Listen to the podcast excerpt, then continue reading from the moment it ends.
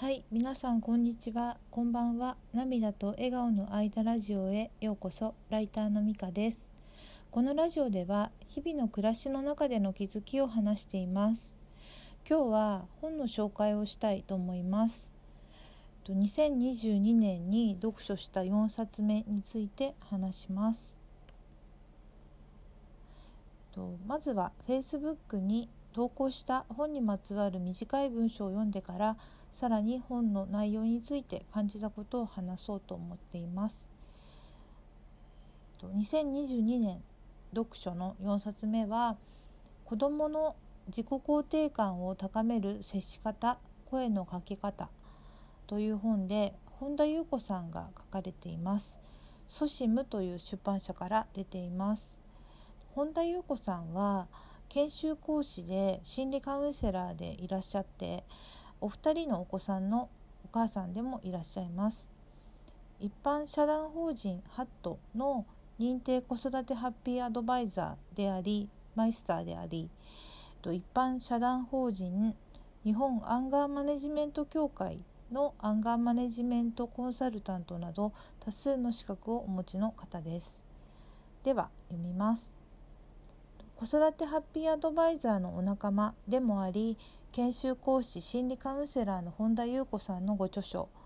自己肯定感を育む接し方が具体的に書かれていて、とても読みやすかったです。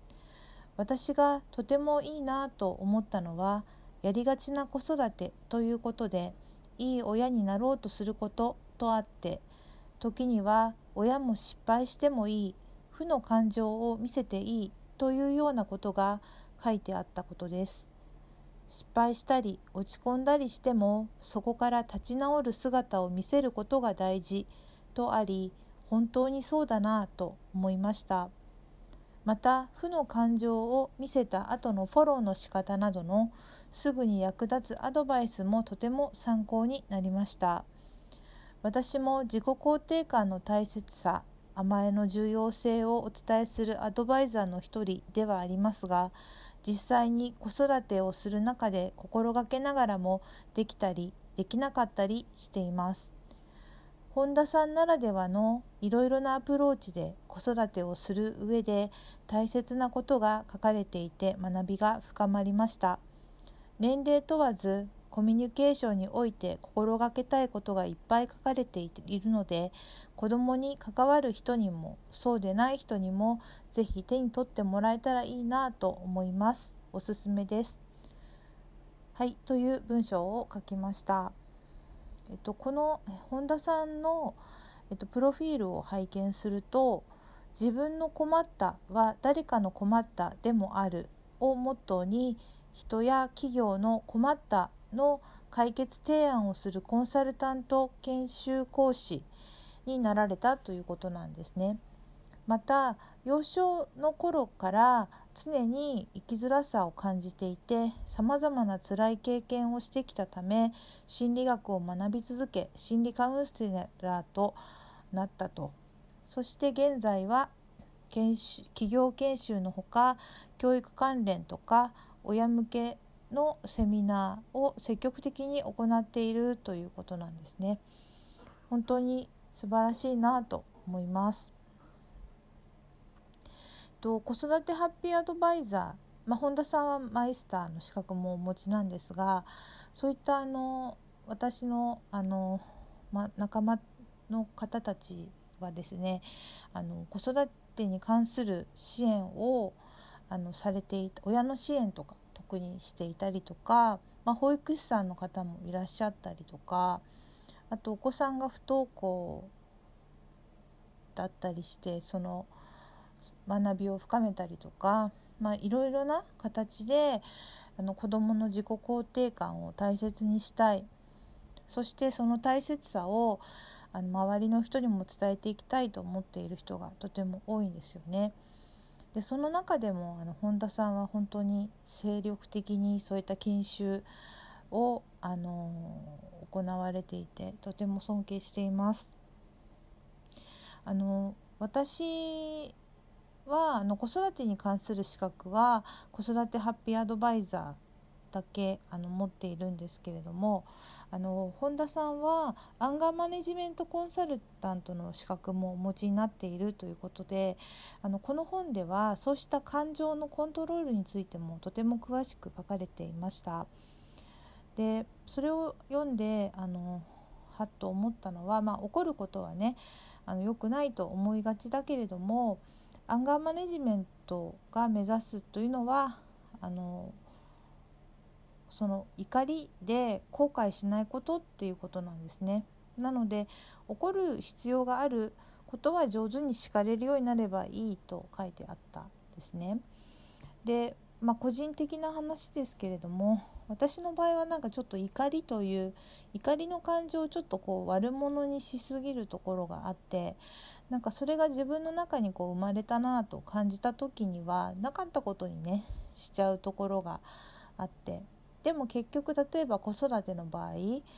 それは言葉で言わなくてもそうやってなかったことにしてもなくなってはないので、にじみ出ちゃっ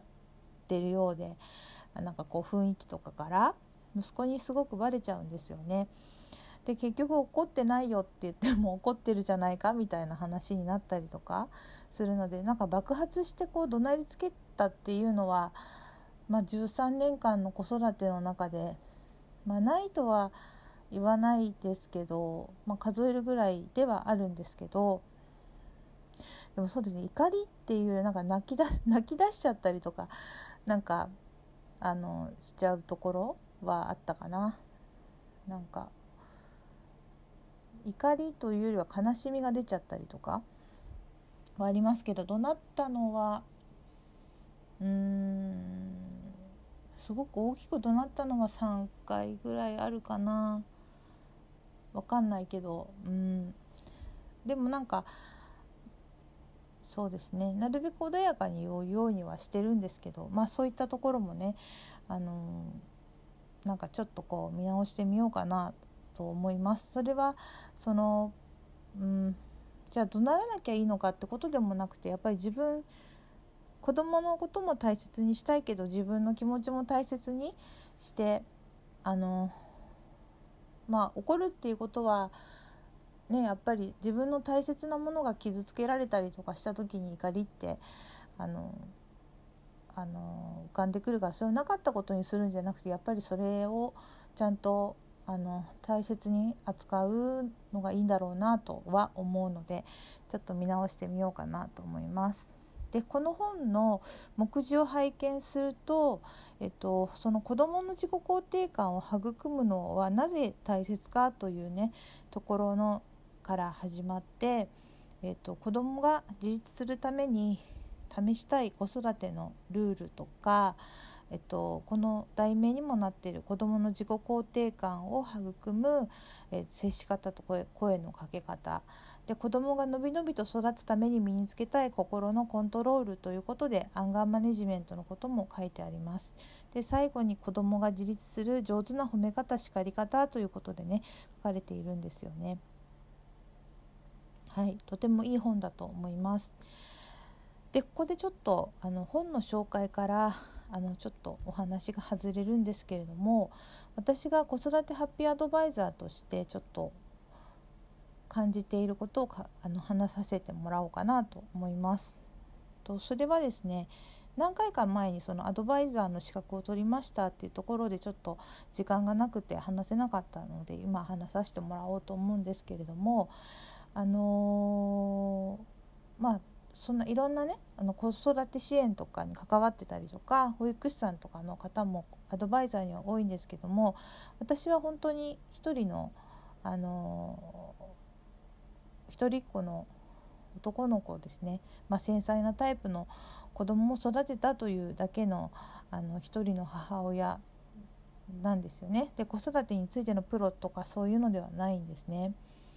でそういった人がそのアドバイザーとして例えばセミナーに登壇したりとか、誰かの子育ての悩みに向き合ってアドバイスをしてもいいのかなとちょっと悩んでる部分もあったりもするんですけど、おそらくその子育ての正解っていうのを持っている人っていうのはこの世の中になんか誰もいなくて、経験とか知識とかね、良かれと思って行っているということで溢れてるんだなと思ったんですね。